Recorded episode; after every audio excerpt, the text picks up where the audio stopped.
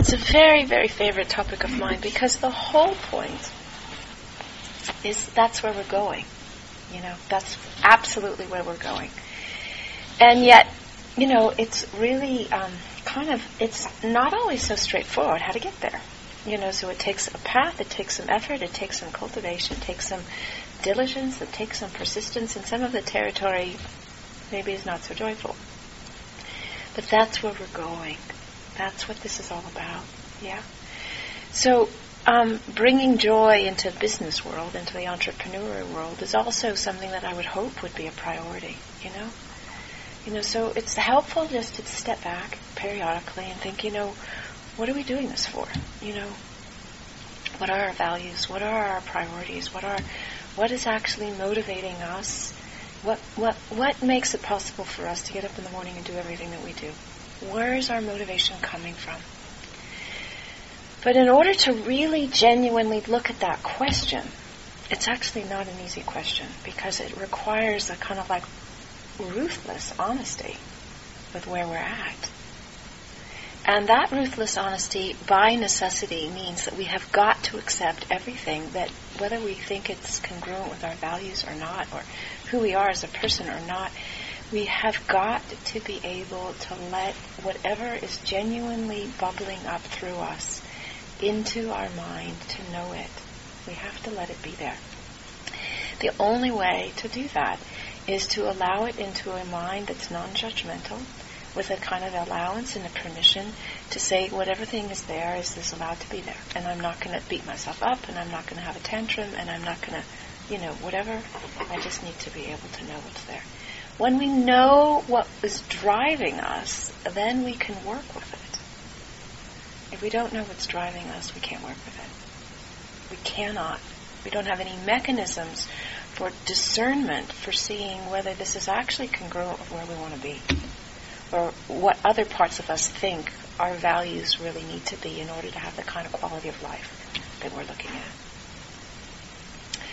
So last week I started with emotional intelligence, or last last time I came, I started with emotional intelligence, and the qualities of emotional intelligence have in them um, self-awareness, which is really knowing what you think and feel, and how relaxed or tensed you are in any given situation. Um, self-regulation, which includes being able to discern appropriate behavior and act accordingly, independent of the kind of like the emotional charge that's connected to any situation. So in order to do that, it absolutely by necessity requires knowing how to slow down and calm oneself when something's happened and you're spinning on some kind of an emotional reactive patterning. So in order to self-regulate, there's got to be an intermediary step of calm and decompression from an emotional charge, which takes the first thing, which is self-awareness, to know what you're actually feeling, to be able to come back into that stillness. The last three components of emotional intelligence, motivation, empathy, and social skills, are really um, like kind of the crux. These these they build on each other, but the last the motivation and empathy, to me, have a huge component in it around where we experience joy or why we don't experience joy.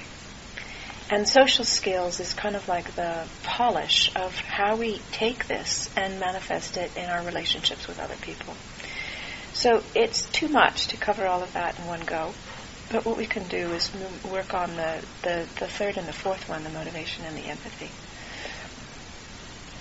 So when we are looking at motivation, You know, um, I was working on an Amaravati, and Amaravati is a monastery in England, and it had like I don't know 38 buildings to it. And we had a resident monastic community, and then we had a visiting lay community, and then there was a retreat center. And I'm not a professional handy person. I, I didn't have any training in that. You know, in a monastic context, you do things because it's needed, not because you necessarily have any background in it whatsoever. As many years as I was the work nun at Amaravati, I was always doing stuff I'd never done before. Okay, the place was vast, the buildings were you know complicated, and um, you know we had to fix things and set stuff up, and I mean there was just a bunch of stuff that we had to do. And in addition, because a monastery works entirely on donations, a large proportion of the way that we got things done initially for the first, well, 20 years of the monastery's existence was entirely through um, volunteer labor. So you get a group of volunteers who also have no clue what they're doing, and you get a person who's in charge who's got no real clue about what needs to happen or how to do it, you know, in a kind of professional level.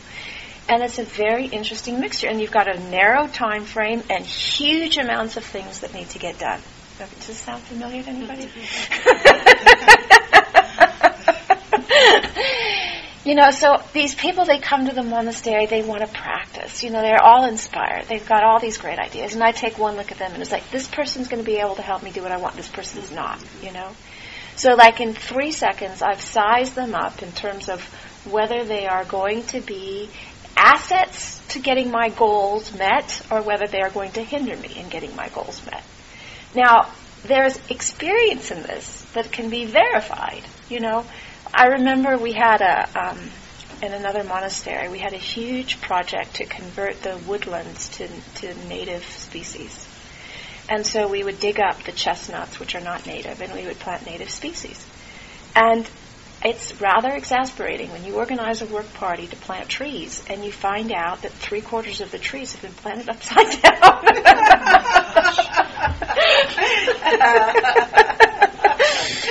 or you ask somebody to sweep and they don't know how to sweep, you know, or you ask somebody to paint some undercoat and they have no idea what undercoat is, you know. And so it's like, you know, this level of of, of what you're dealing with. And so I, it, I, it was a real stark realization for me that I was relating to everybody as objects of desire they were either people who were going to support me to get my desires met, or they were going to obstruct me. And based on this immediate judgment, I would categorize them into yes or no, whether they would be on my team or out of my team. Or if I could farm them off into another category where they could do as little damage as possible and I wouldn't have to handle them. All right? And then I had to really look. I thought, is this the way I want to be? you know, do I want to relate to people like this? Is this actually helpful for me as a nun doing what I want to do here, which is about waking up out of suffering? If I'm relating to people like that, is this actually contributing to where I really want to be? And the answer was no. You know, I couldn't actually sustain that. And and, and, and continue with that. So I thought, well, it still is the truth that I'm only dealing with a volunteer group of people, and it still is the truth that we have a gazillion things to do in an impossibly small amount of time to do it in. But I don't have to do that with people when I see them. I don't have to dismiss them or categorize them or or relate them to the out into the field where I don't have to have any. I can actually relate to each person as a human being and find what they have to offer and see how it's going to fit into the situation. And when I shifted with those kinds of things, you know, there was less tension in what I was doing, and there was more um, sense of ease, and there was more sense of satisfactions in the interactions that I was having with people. It took me a long time to figure it out. And part of that was because that was just the nature of, you know, that, that there was so many things that we felt we had to do that it just took a while for me to recognize this is ridiculous to relate to people in this kind of a dismissive, reductionist way. It feels horrible, you know. So, as a nun, having to see that well actually the really the only thing that I'm interested when I'm looking at these people is is a very narrow bandwidth of their human potential and I'm completely missing the fact that they've come to a monastery because they want to wake up after suffering. I'm missing that entirely. So there has to be a kind of reconciliation with myself of where I'm at and where I really want to be. But I can't get to where I really want to be until I actually accept where I'm at. You know, until I actually really get it that this is what I'm doing. Yeah. So there has got to be a time where we really check in and see, well, what are we actually doing? And what kind of effect is this having on me, on the people I'm interacting with, on my family, and all, everybody else around us? Yeah. So the interesting irony about wanting to move towards joy is, is that we actually have to open up to absolutely the opposite. You know, everything that's not joy. And begin to get some sense of, well, is this a an indication that I need to look at things differently, that I need to start placing my priorities in a different place, that I need to start thinking about this in a different way. Yeah. So this process of honesty and what you know my dad used to call agonizing reappraisal is absolutely fundamentally essential in the process of moving out of suffering and moving towards more joy. It's fundamental. Because if we aren't able to actually look at what's there, then we have no ground to change it to where we would like it to be. No ground at all. Okay? So, let's move into some meditation and see if through our own meditation or inquiry we can um, feel where we're at. Okay? So,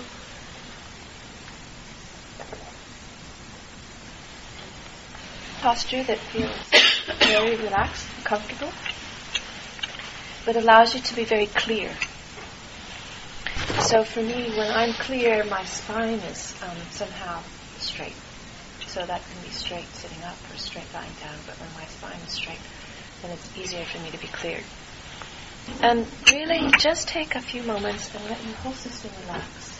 Just let everything of the day go, let everything of the week go, let everything of the month go, let everything since January last year go, let it all go. Just let it drop.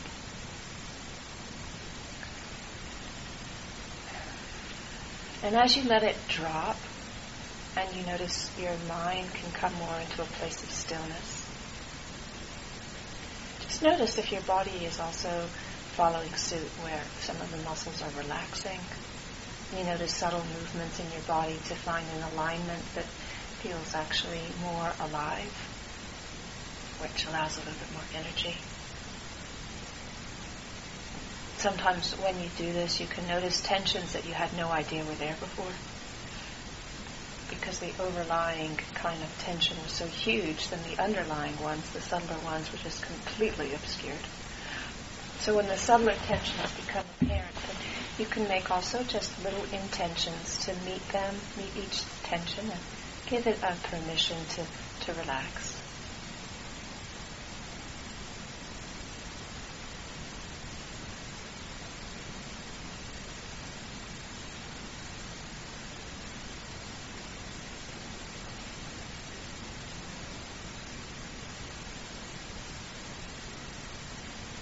And as you give the permissions to relax, just notice if there's a corresponding relaxation in your body. So just noticing if there is a connection between intention and result.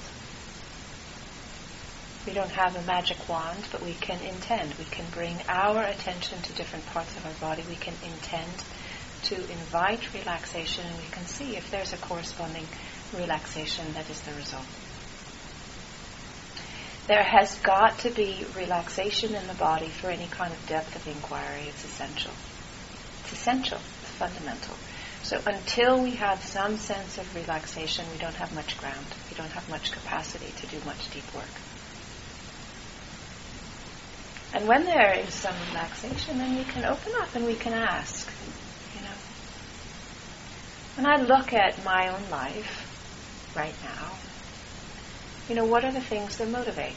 Now, when we're asking this question, there has got to be permission to allow into awareness whatever arises. That has got to be the baseline thing, and we're not going to have to share this with others, so don't worry. Don't worry. This is absolutely private, confidential within ourselves to know for ourselves what is driving us.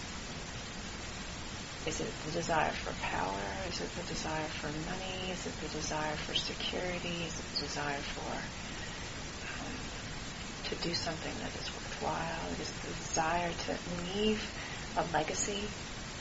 Is it desire to help somebody? Is it the desire to um, not have to be afraid? So it, it really doesn't matter what it is. What is really important that all of the different nuances of what is motivating is allowed to come through, just like popcorn. And we don't need to worry about them. We don't need to collect them or categorize them. Just just noticing the different things that come through.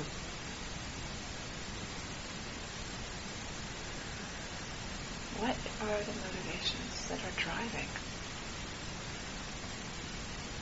you to do all the things that you're doing, particularly in your work environment?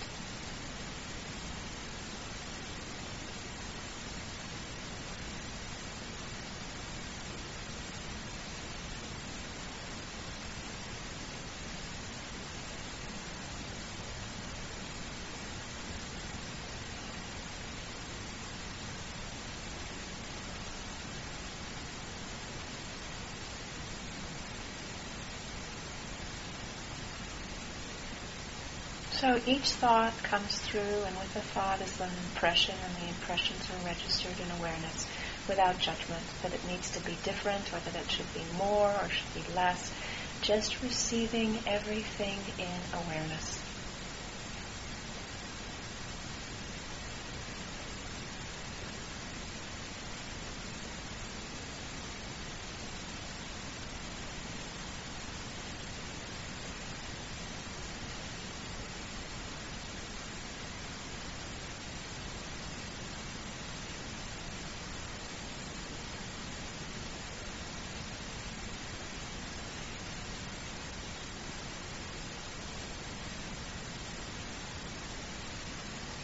And let it let it extend the whole range. You know, the subtle ones, the coarse ones, the ones that are obvious, the ones that are not so obvious.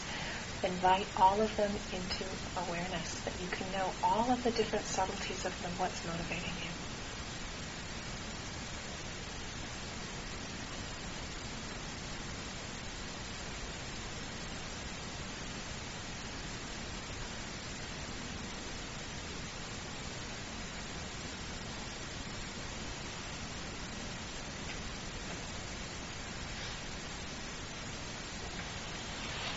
Now I would like to invite you to stand.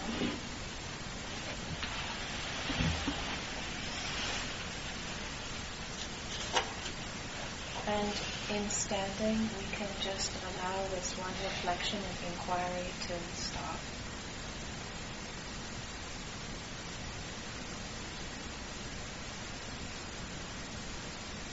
And we can ask another question.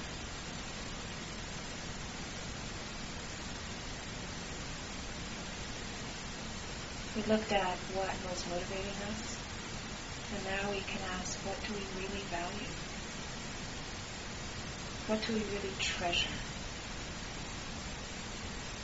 What do we really want in ourselves? For our lives, our families, in our workplace, in our career, what do we really want in the world?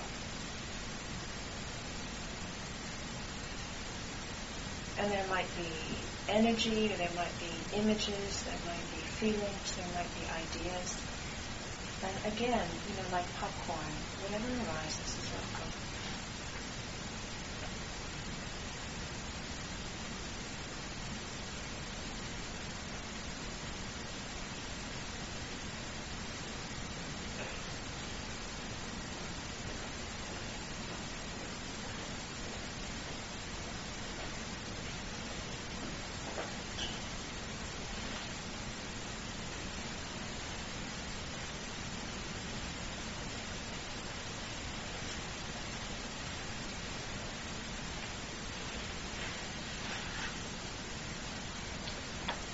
So standing here and just allowing the body to continue to relax. And again, staying with the inquiry, you know, really what it is that we deeply value. Just letting all of the ideas come into our mind. We value health? We value relationships? Do we value a sense of respect? Do we value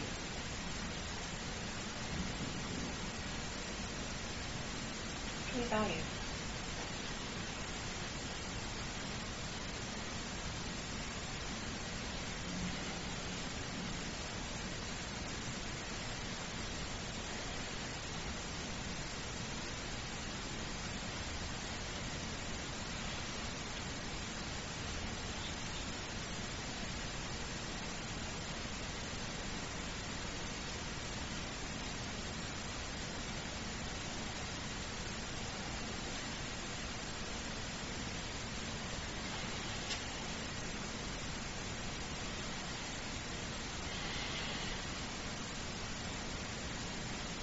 So again, the invitation is just to be open and receptive and allowing thoughts and images and ideas and pictures to come through without any censoring, without any judgment, without any asking there be more of this and less of that. Just an open field receiving things.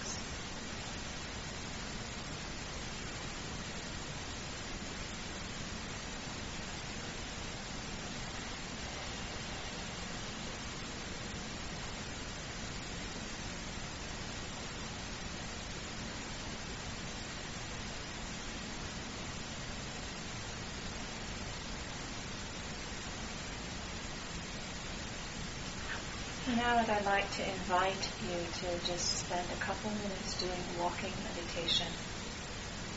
And with the walking meditation, just drop both of these things. The motivation of what's driving us and the question about what we're valuing. And just seeing if we can drop both and come into just the simplicity of just walking and being present with the walking for just a few minutes. So take your time and walk around this area of the building and I'll ring the bell three or four minutes. Just we're coming back again and again and again to the body sensations and to the breath and to what's absolutely happening in the present moment without being distracted by thought or ideas.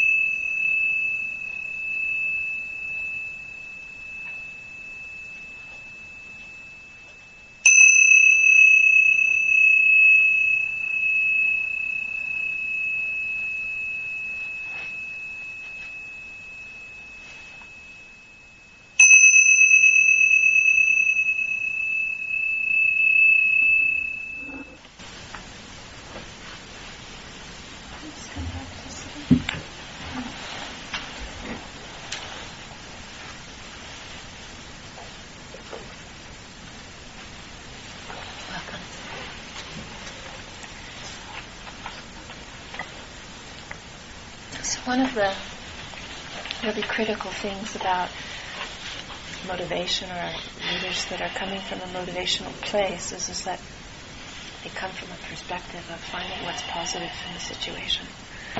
So even if there's been a long stretch of stuff that hasn't gone well, what's really important is to pick out the thing, the lesson in it that one has learned, the context that one has made, the things that are um, positive places when one can move forward from that.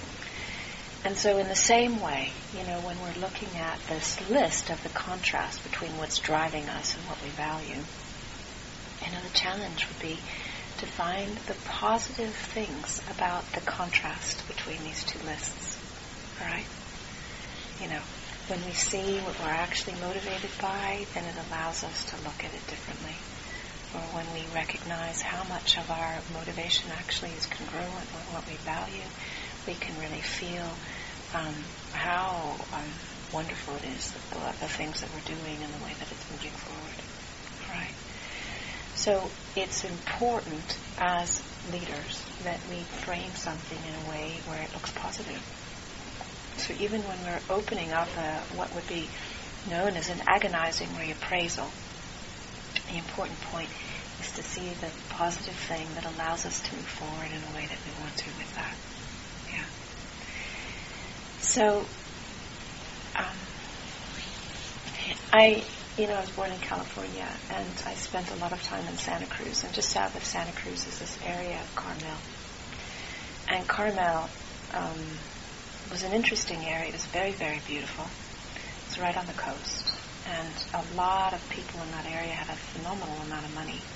And the houses were huge, and everybody had all the right toys, and the kids were all bright and everyone had fancy cars, and it had the highest suicide rate in the country. And, you know, it's a really interesting thing that when you set up a society where everybody's got everything, but society is saying that this is supposed to be the thing that's actually going to do it for you, and it's not actually doing it for you, the kind of desperation that comes to people when they realize I've got everything that anyone could possibly ever dream of, and I'm still miserable.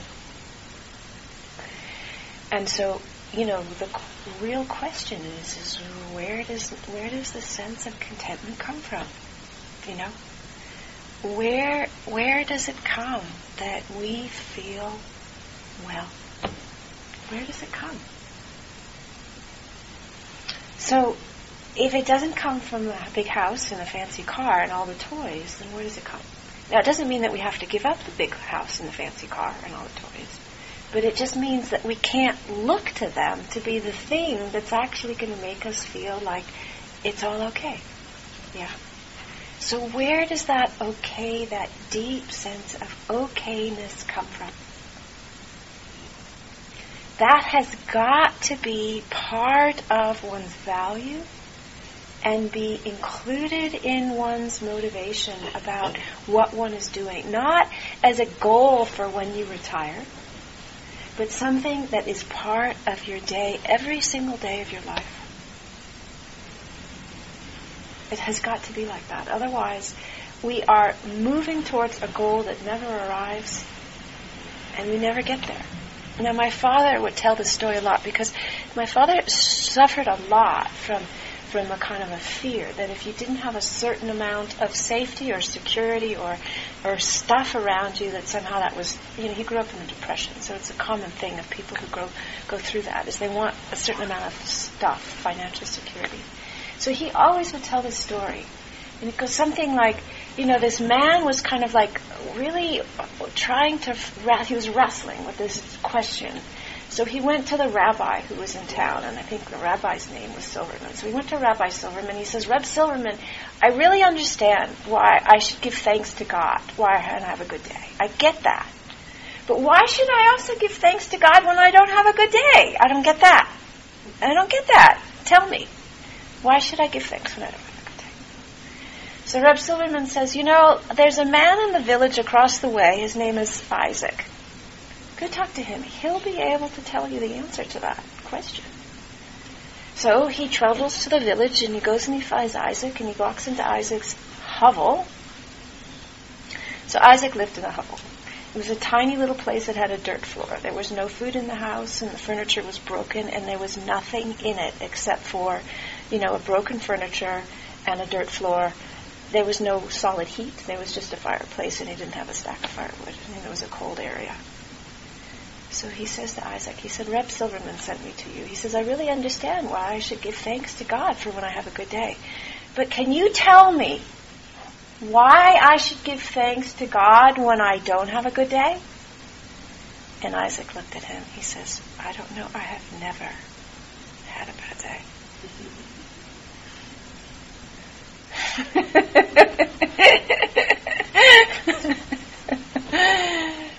so when we put these things into perspective, then all of a sudden it's like, oh yeah, now I remember you know, now I remember. You know, I can walk. I can see. I can talk. There is enough food for me to eat today.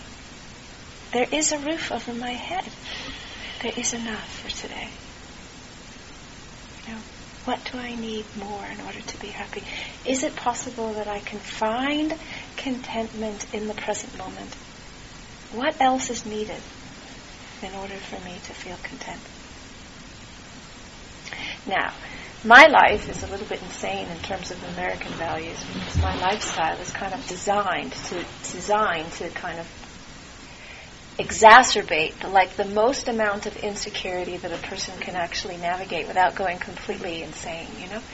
So, you know, I don't handle money and I'm not supposed to cook, though I've made accommodations because I don't have the support in Colorado Springs to have food offered to me every day. And I'm not allowed to charge any money for anything that I do. And so I live entirely off of the donations of other people, okay?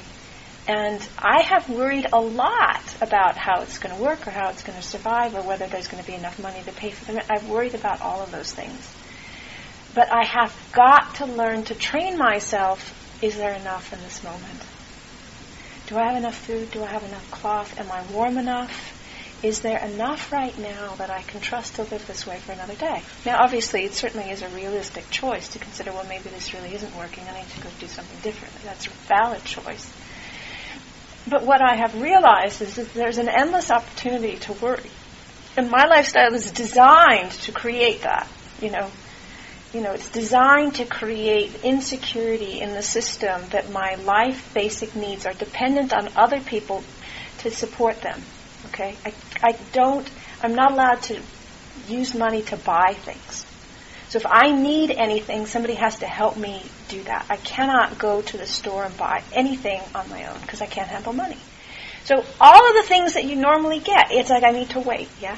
So there's infinite opportunities for me to stress out or to freak out or to flip out, and the challenge is, is to train the self to come back into the present moment and to say, is there enough right now? Now, my situation, I have to admit, is extreme in terms of our American valuing, yeah?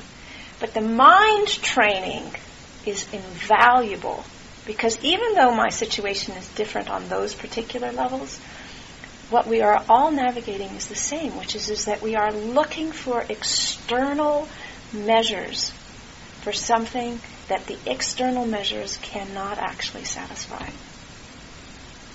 Now, obviously, you need enough food. If you don't have enough food, it's not okay. You need a certain amount of health. If you don't have that, it's not okay. You need a certain amount of warmth and a certain amount of shelter. You need a certain amount of basic needs. But what we actually need and what we imagine we need are actually quite different. You know? So we need to come back to what is basic, what we actually basically need, and is that covered? And then where is it that we can find contentment and joy? Where is it? Now, I have my own sense of where that comes from. Yeah? It's an open inquiry. Where does it come from? Does it come from stuff? Does it come from power? Does it come from from position? Does it come from fame? Check it out. So sometimes we are motivated towards a direction which is illusory in bringing us what we actually really want. Now, it doesn't mean that everybody needs to run to the monastery.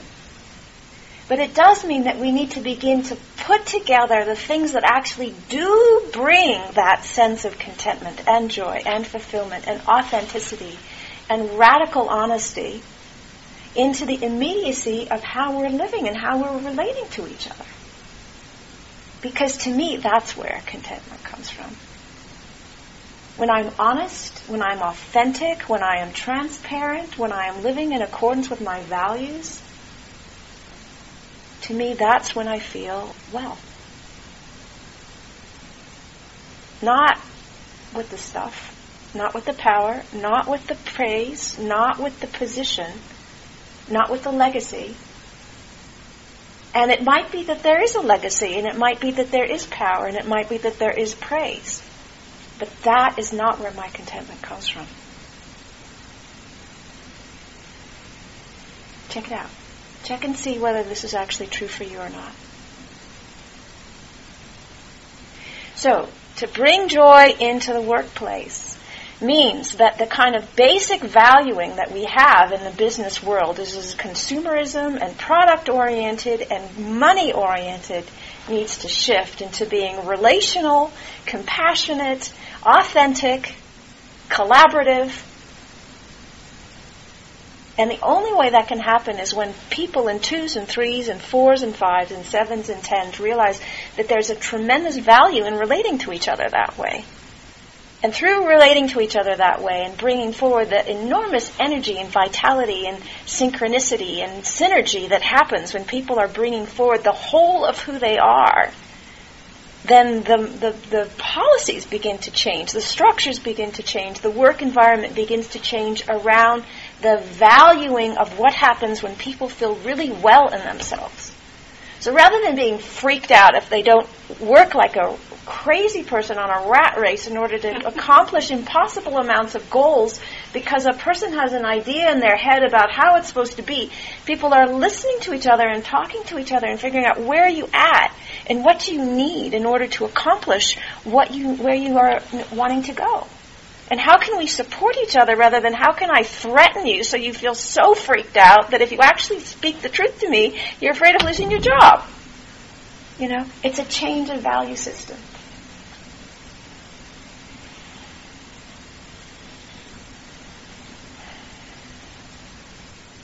So what's important? What's important? And how long is your life going to be for you to figure that out? Do you know the answer to that? enough. Does anyone have any idea how long you have? Nobody has a clue. So if we don't make today, it's like it's today. We've got to do it today. We don't have until we retire. You know, I don't remember whether it was before I started the series or just around when I started the series. My brother, um, Joseph, worked for my brother for 15 years, and um, a very dear friend. So, in addition to being an employee, he was a very, very dear friend, and he had some symptoms. He went to the hospital and he had liver cancer. Six weeks later, he was he was dead. He was gone you know, and his plan was is he was going to retire next year. You know. So it's like, you know, we, we don't, we don't, none of us know. We absolutely don't know. So our life has to be about bringing forward into every day the things that we really find important, that we really genuinely value. Because there's no guarantee that it's going to be there or we're going to be there when we retire to do it when we've done all the stuff that we think is really urgent but is actually not that important. You know? Yeah.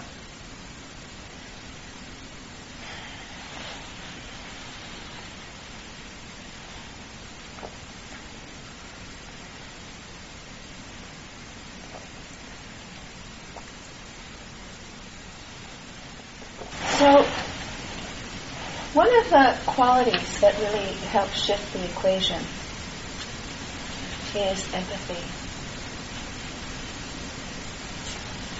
And, you know, again, coming back to my own story, I was saying that as a work nun, I had a, a large number of volunteer people to coordinate, and none of who had any experience with what we were needing to do in impossibly short time frameworks in order to get impossibly large tasks finished. And so the way I would relate to that is I would just reduce everybody into whether they were likely to be able to help me get my goals done or whether they were going to obstruct me.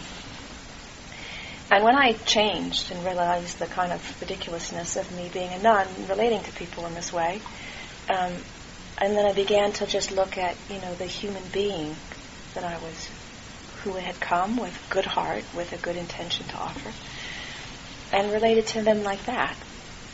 It's not as if all of a sudden they became competent in areas they weren't competent in, or that the number of tasks changed. But I began to communicate in a way that had a much more satisfying quality in it and left a sweet residue rather than a kind of um, bitter residue or a kind of exhausted residue or a depleted residue in my system, you know. Here we are, we've got another day, what can we do? You know, who's got skills to garden, who can actually know the difference between a weed and a plant, you know, who actually knows that the tree goes with the root in the ground. You know, who actually knows that, you know, the paintbrush, this is the way you hold a paintbrush and this is the stuff that goes on first and that's what goes on second. You need to wash the brush. You know, can you, you know, can we manage those things? And then, and then we would do what we would do and it would have a much, much, much sweeter quality to it. And so it has always been the case that the work is never done it always will be the case if the work is never done. the question is, is can I learn to, to be with that in a way where I'm less freaked out or stressed out or agitated and the way that I'm actually am in myself is the way I want to be. Which is grounded and peaceful and content and respectful and appreciative of the goodness of everyone that I'm meeting and what they have to offer. They didn't come to the monastery to paint or to plant or to garden. You know. So it was, it was a good learning for me, you know. It was a good learning. So what I'd like to do is to have people pair up and um, Ray, are you in on this? Yeah. Okay. We've got um, well, maybe I can join in on the conversation because otherwise we'll be in, we'll have, or there'll be one with two and one with three. Why don't we have one with two and one with three? Yeah. And so, um, the, the, what I'd like you to do is to um, this, so pair up. So we've got one, two, and one, three, and then I'll, when you pair up, then I'll figure out what the next instructions are.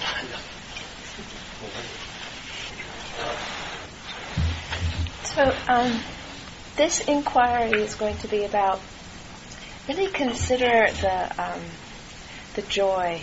You know, why why why you um, why you're in the job that you're in, and why uh, what the contribution you have to make, or where's the joy for you in that. So really think about your work and the joy that's there for you in that. Okay. So you figure out which one talks first and which one listens first, and you're going to have to figure out. I'm not sure how to do it this. Why don't we have? Well, we can have. Um, if one person just feels like being the listener for this both rounds, then we can have one person talking and then two people listening. Yeah. So figure out which one of you is talking and which two are listening.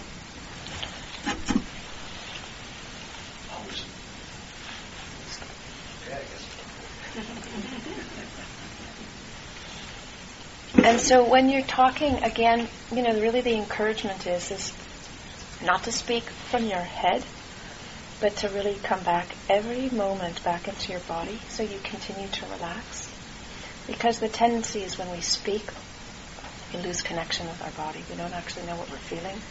And we start having various different kinds of patterns happening, but the patterns are actually making us more tense so in order to interrupt that, we need to constantly um, bring our attention back into our body. So if you need, when you're speaking, to just stop close your eyes and recenter with your body sensations, then you're welcome to do that as often as you need to.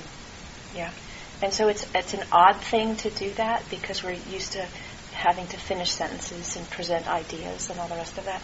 But this, the the idea of this is to really speak from a place where you feel really connected to your body. Yeah. So you're speaking about the joy in your work. And the listening person I want you to listen also with your body and also feel encouraged to stop and pause if you get drawn into what they're saying and that being drawn in makes it you disconnect. Yeah. But what I want you to listen for is the kind of emotional tones and expressions that you're hearing and how you know them. Do you know them by what they're saying? Do you know them by the body language? Do you know them by the kind of twinkling in their eye? Do you know them by the animation of how they're speaking? how are you registering the, what they are talking about? So really look for that. Is that clear? Yeah? Okay. So I'll ring the bell, and then we begin when I ring the bell, and then when I ring the bell again, then just pause, and then just, we'll switch. Okay?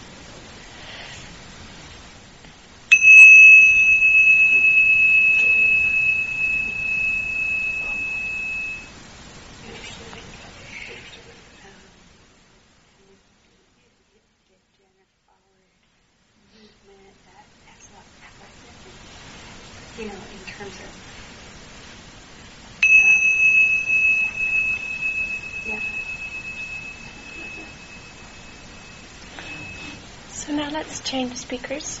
So we've got another speaker happening, and of the two that were listening, one of you picks speaking, and then the others listen.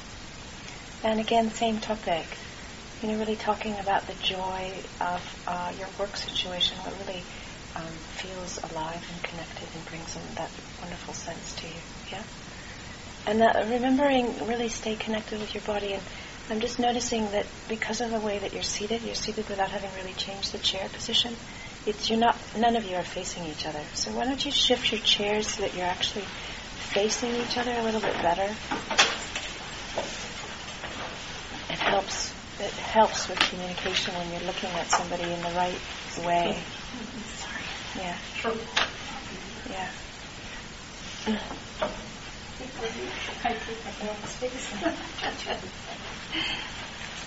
okay, so when you hear the bell again, the speaker begins speaking, and the others two are listening and really listening for the emotional tones and how you are knowing them. And for either the speaker and the listener, if there's any time when you feel disconnected, just stop, pause, close your eyes, or do whatever you need to do in order to reconnect. And then when you're ready, open your eyes again. So that we're learning to listen from another place than where we normally listen from. And see how that affects the quality of our connection, the quality of our relaxation, and the quality of our ability to actually tune in to what's going on to the other person.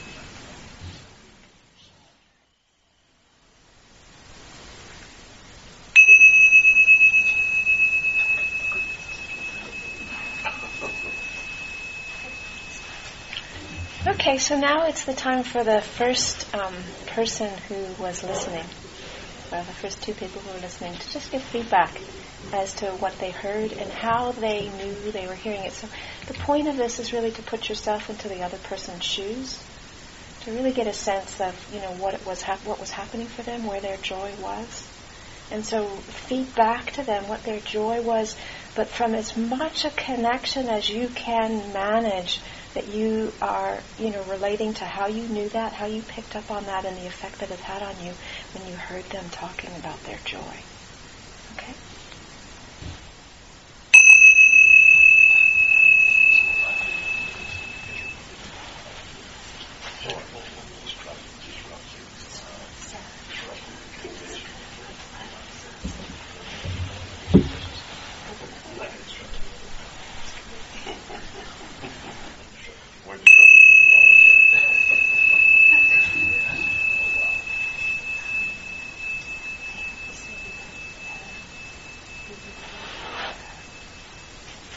Already change? No, no, we're getting ready. No, oh, we thought there was going to be instructions. So pause with the. That's being very obedient. The bell rang. we're fine. So the, now the, the next person can feedback as to whether the, how they how they heard and, and or the joy and, and what allowed them to know that the other person was feeling such joy.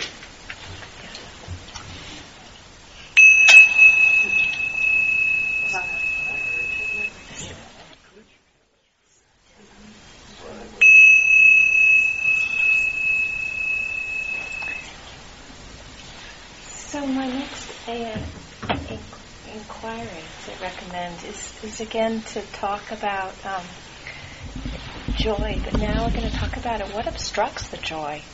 What actually limits it? What obstructs it? What blocks it from coming into full manifestation? So the person who's speaking is going to speak about that. And the person who's listening, you know, I I think different people have different things about when they see problems or they hear problems or they hear. Some people go into fixing. Their immediate idea is to see if they can come up with a solution to try and fix it. And what I'd like to encourage is rather than try and fix it, just see if it's possible to listen to what the person is saying and trust that in listening attentively, that there's some goodness that happens with just that. Okay? That that's all that's that's what you're contributing is you're listening entirely attentively without having or needing to come up with any solution to what is um, the person is offering. You're just listening. Okay, and then I'll ring the bell and then we'll switch partners. And with the three of you, I want to. Um, it'll be a little bit longer so that I can alternate, so that each of you get to talk. Okay. So again, pick which one's first.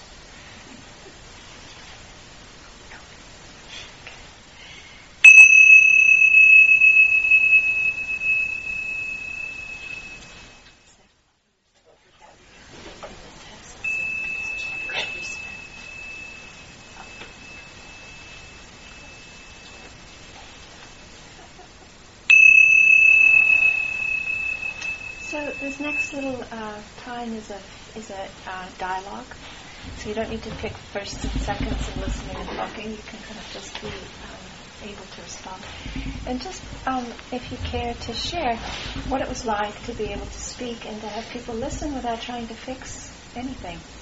You know, just listening with their attention, with their heart, with their body, how it felt to be received in that way.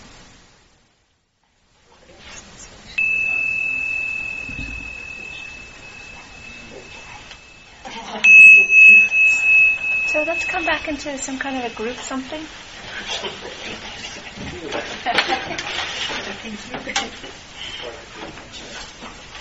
So, um, would would you like to share with the the rest of us any pertinent things that came from those inquiries? What was that like for you?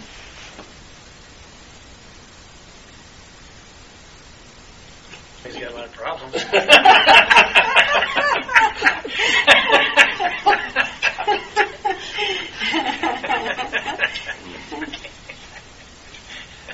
That gets a gold star.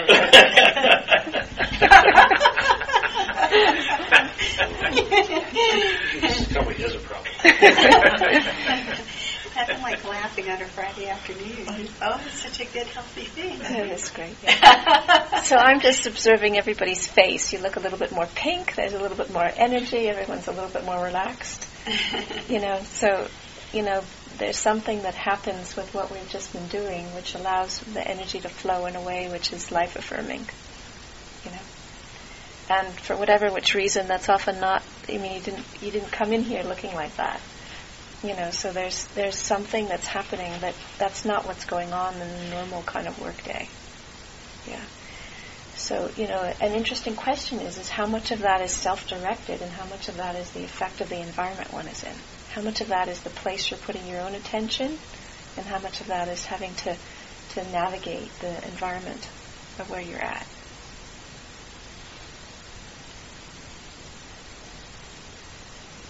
But everyone looks a lot more relaxed. So are these qualities things that are transportable? Can you actually take bits and pieces of what we've been doing in these little modules into your work environment? Can you see can you see the application of that? If I'll stop long enough to think about it and try to apply it, you know, because you some of these exercises I've been trying to apply, like you know, meditating while you're walking, you know, I, I'd never done that before. Before you showed me how to do that, so and then stopping what I was doing, just sitting in my chair, thing, and then feeling my body, you know, what is the state of being, you know, and whatnot, and kind of taking a breath and you know, just for a few seconds, not long, but yet you're, you're right, you know, how it kind of slows down things and kind of puts things back in alignment or whatever, and then you move out of it, go on about what you're doing, but it helps. You know, if, if your mind is kind of doing that, then it kind of, you know, drops down to a lower wavelength or something at that point. So, um, so those things, it can be, but you've got to kind of stop, think about it, you know, focus for a minute. Right. And it's it's a little bit jarring because normally we're working on mode. You know, we've got a train of thought, we've got a train of activity, we've got a train of things that we're in the middle of, and it's our we we feel comfortable to be able just to follow those trains rather than to get off the train to redirect the train another direction. But the other direction then helps us then re-engage with everything that we need to do from a totally different place. And you know, I just find it that it's really helpful. I mean, I get stressed working on the computer. I work on the computer. I spend too much time on the computer. You know, so I need to stop and unwind and you know and do stuff in order to relax. Yeah, I'm the same. You know, but I just I I remember. You know, I just remember that I need to do that. So, what is it like speaking to people who are listening to you?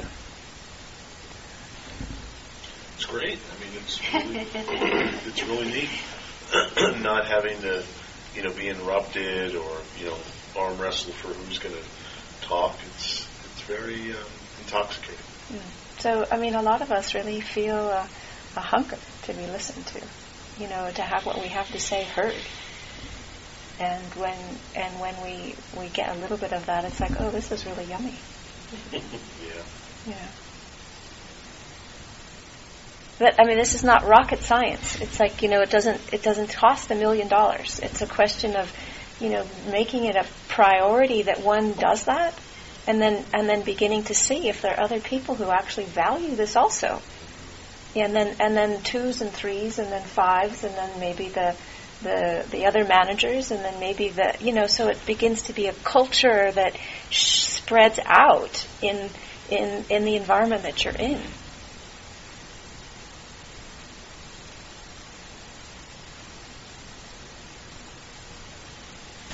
What are you thinking, Ray?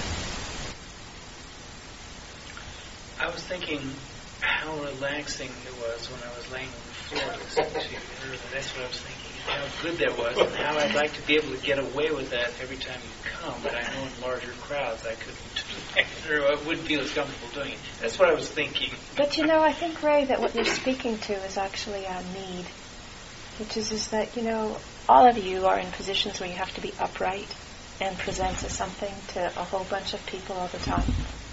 And really, you know, what your body's asking for is to really deeply relax, deeply relax.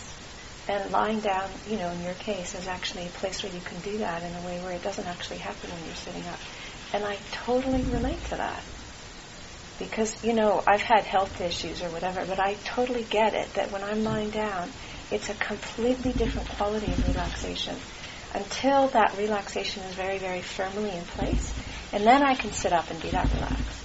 But I need to get it first what it is before I can do it sitting up. I can't usually just go there sitting. So what you're speaking to is, is, is that there actually is something really, it's, it's a hunger. You know, there's a hunger to be able to unravel to that degree where you can just relax. And in professional work situations, it's like it's totally not cool to do that.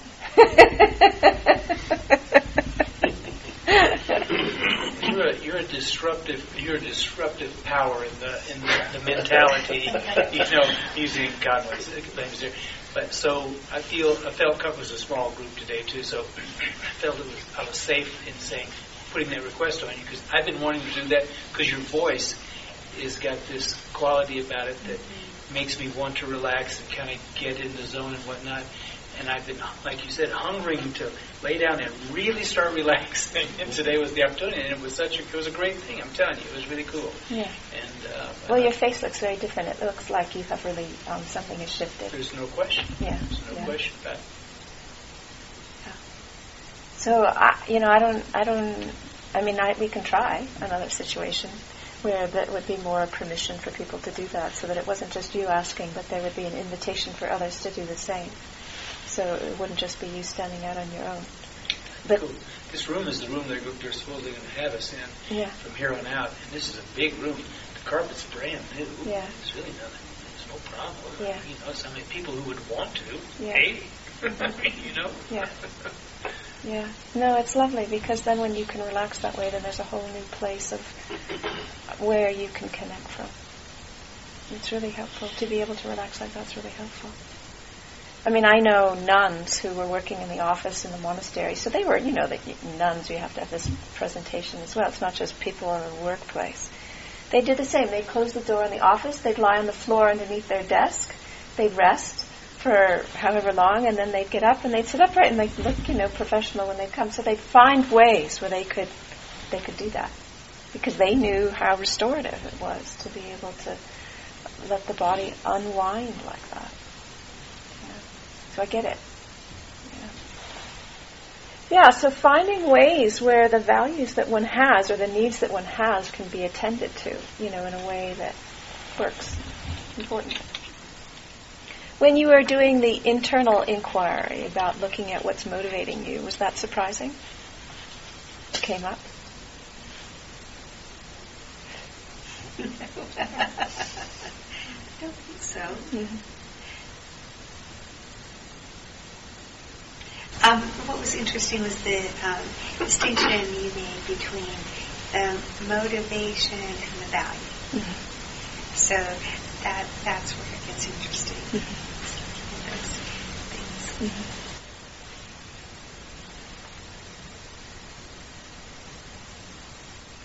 So I guess in this group, the really important question is is how to remind yourself or how to bring the bits and pieces that are nourishing, that you say are nourishing, into your everyday life. You know, how do you remember? How do you stop? How do you listen? How do you um, how do you do these things in the work context? You know, what helps you remember to do them? What helps you remember that it, when you stay connected to knowing yourself, what's going on inside of yourself, then that is an asset for everything that you do.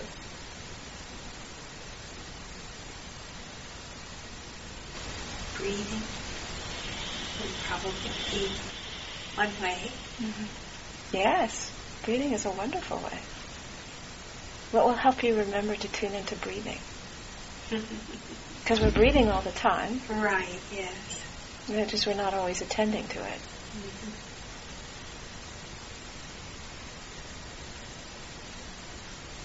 You could set up little timers, you know, on a cruise, and once an hour you take 60 seconds or 120 seconds or whatever. Yeah, I mean that's completely possible. I mean I don't know that anyone's schedule is so crazy that you can't have 60 seconds in an hour to just stop what you're doing and focus your attention on your breathing, you know, or whatever. I mean if breathing is the place where you relax the most or you come into most contact with what's going on, then that's good. But if it's standing or if it's walking or if it's your body scanning, you know, that would be another place to bring your attention. But what's really important, because we get locked into the habit of doing, we get into this cycle that we think that the more productive that we are, then the better it's going to be. And we completely lose contact with what's actually going on inside of our body. You know, we just, we don't have any sense at all about how tense we are, about how hungry we are, about how exhausted we are. you know, we just completely are not tuned in to what is going on. and that's not to our advantage, and it doesn't make us more productive. So, what other things? What other ways? What other things are helpful? What else are things that you can bring from the stuff that we do into your work stuff?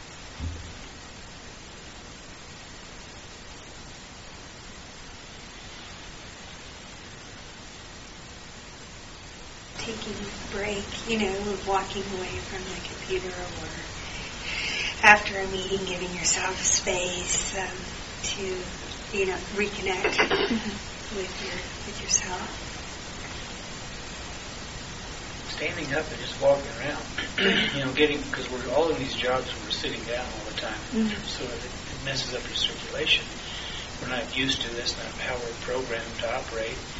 So just getting up and walking around and getting the blood circulating again into all of your limbs, uh, real refreshing. And if you happen to can combine that with your little walking meditation routine, well, you know, you come back to the job and you're squared away for a while. Yeah. I mean, it doesn't take hours. It can just be a couple minutes.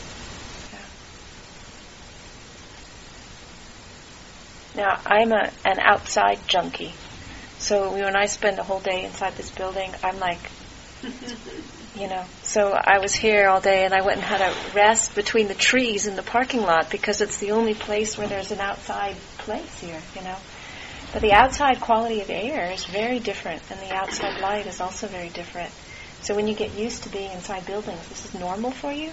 But for me, where this is not normal, it's like, man, this is quite different from what I'm used to, you know. And so, you know, if you have a, if you've got more than 30 seconds, if you have actually enough minutes to get outside and breathe the fresh air outside, you know, it has a, it has a very different effect on my system, you know, to be outside. Which is where I try to eat lunch. Outside? Yeah. Take my lunch outside. Yeah. And we get, I mean, we just get used to, we get used to everything, you know.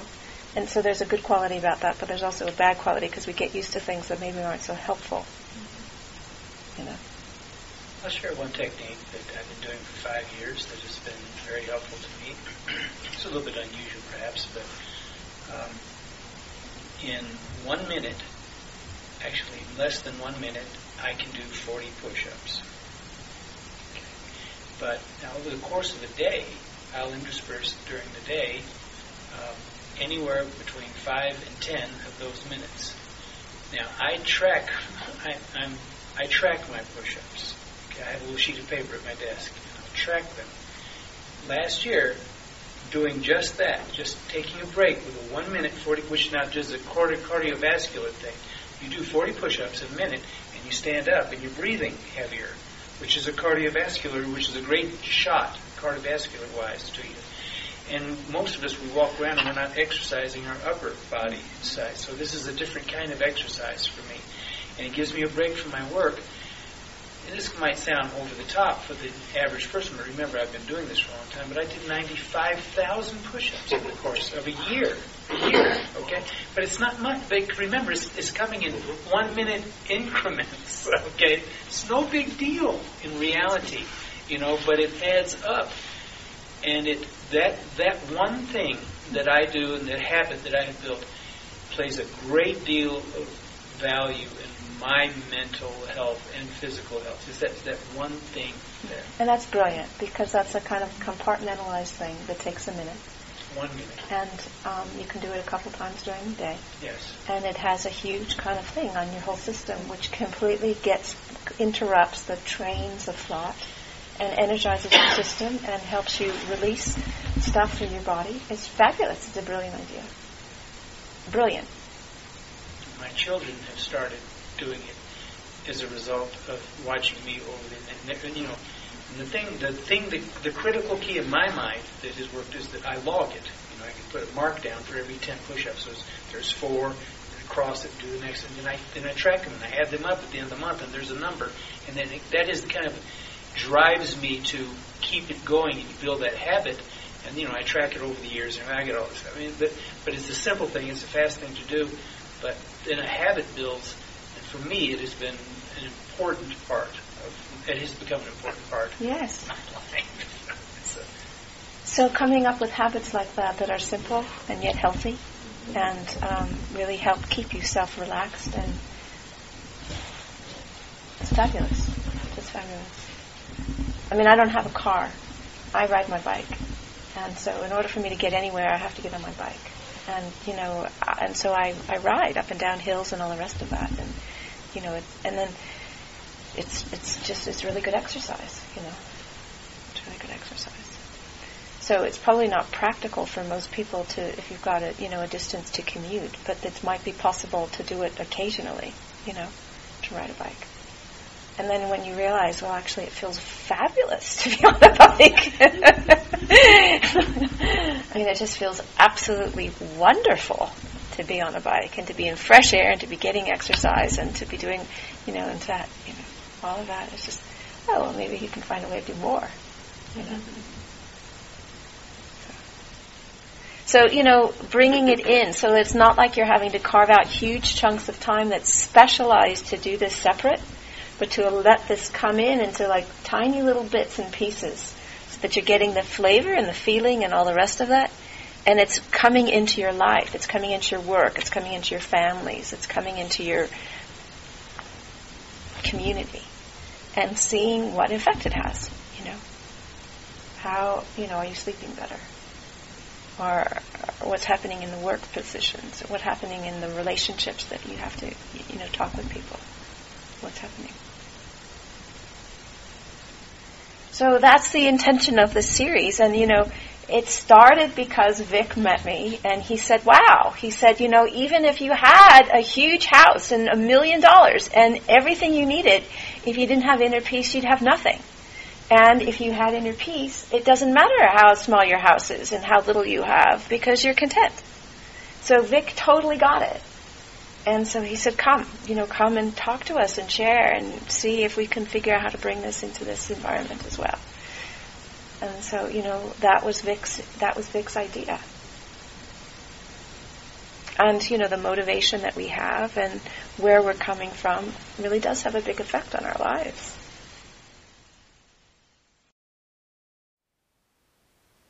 Thank you for listening. To learn how you can support the teachers and Dharma Seed, please visit dharmaseed.org slash donate.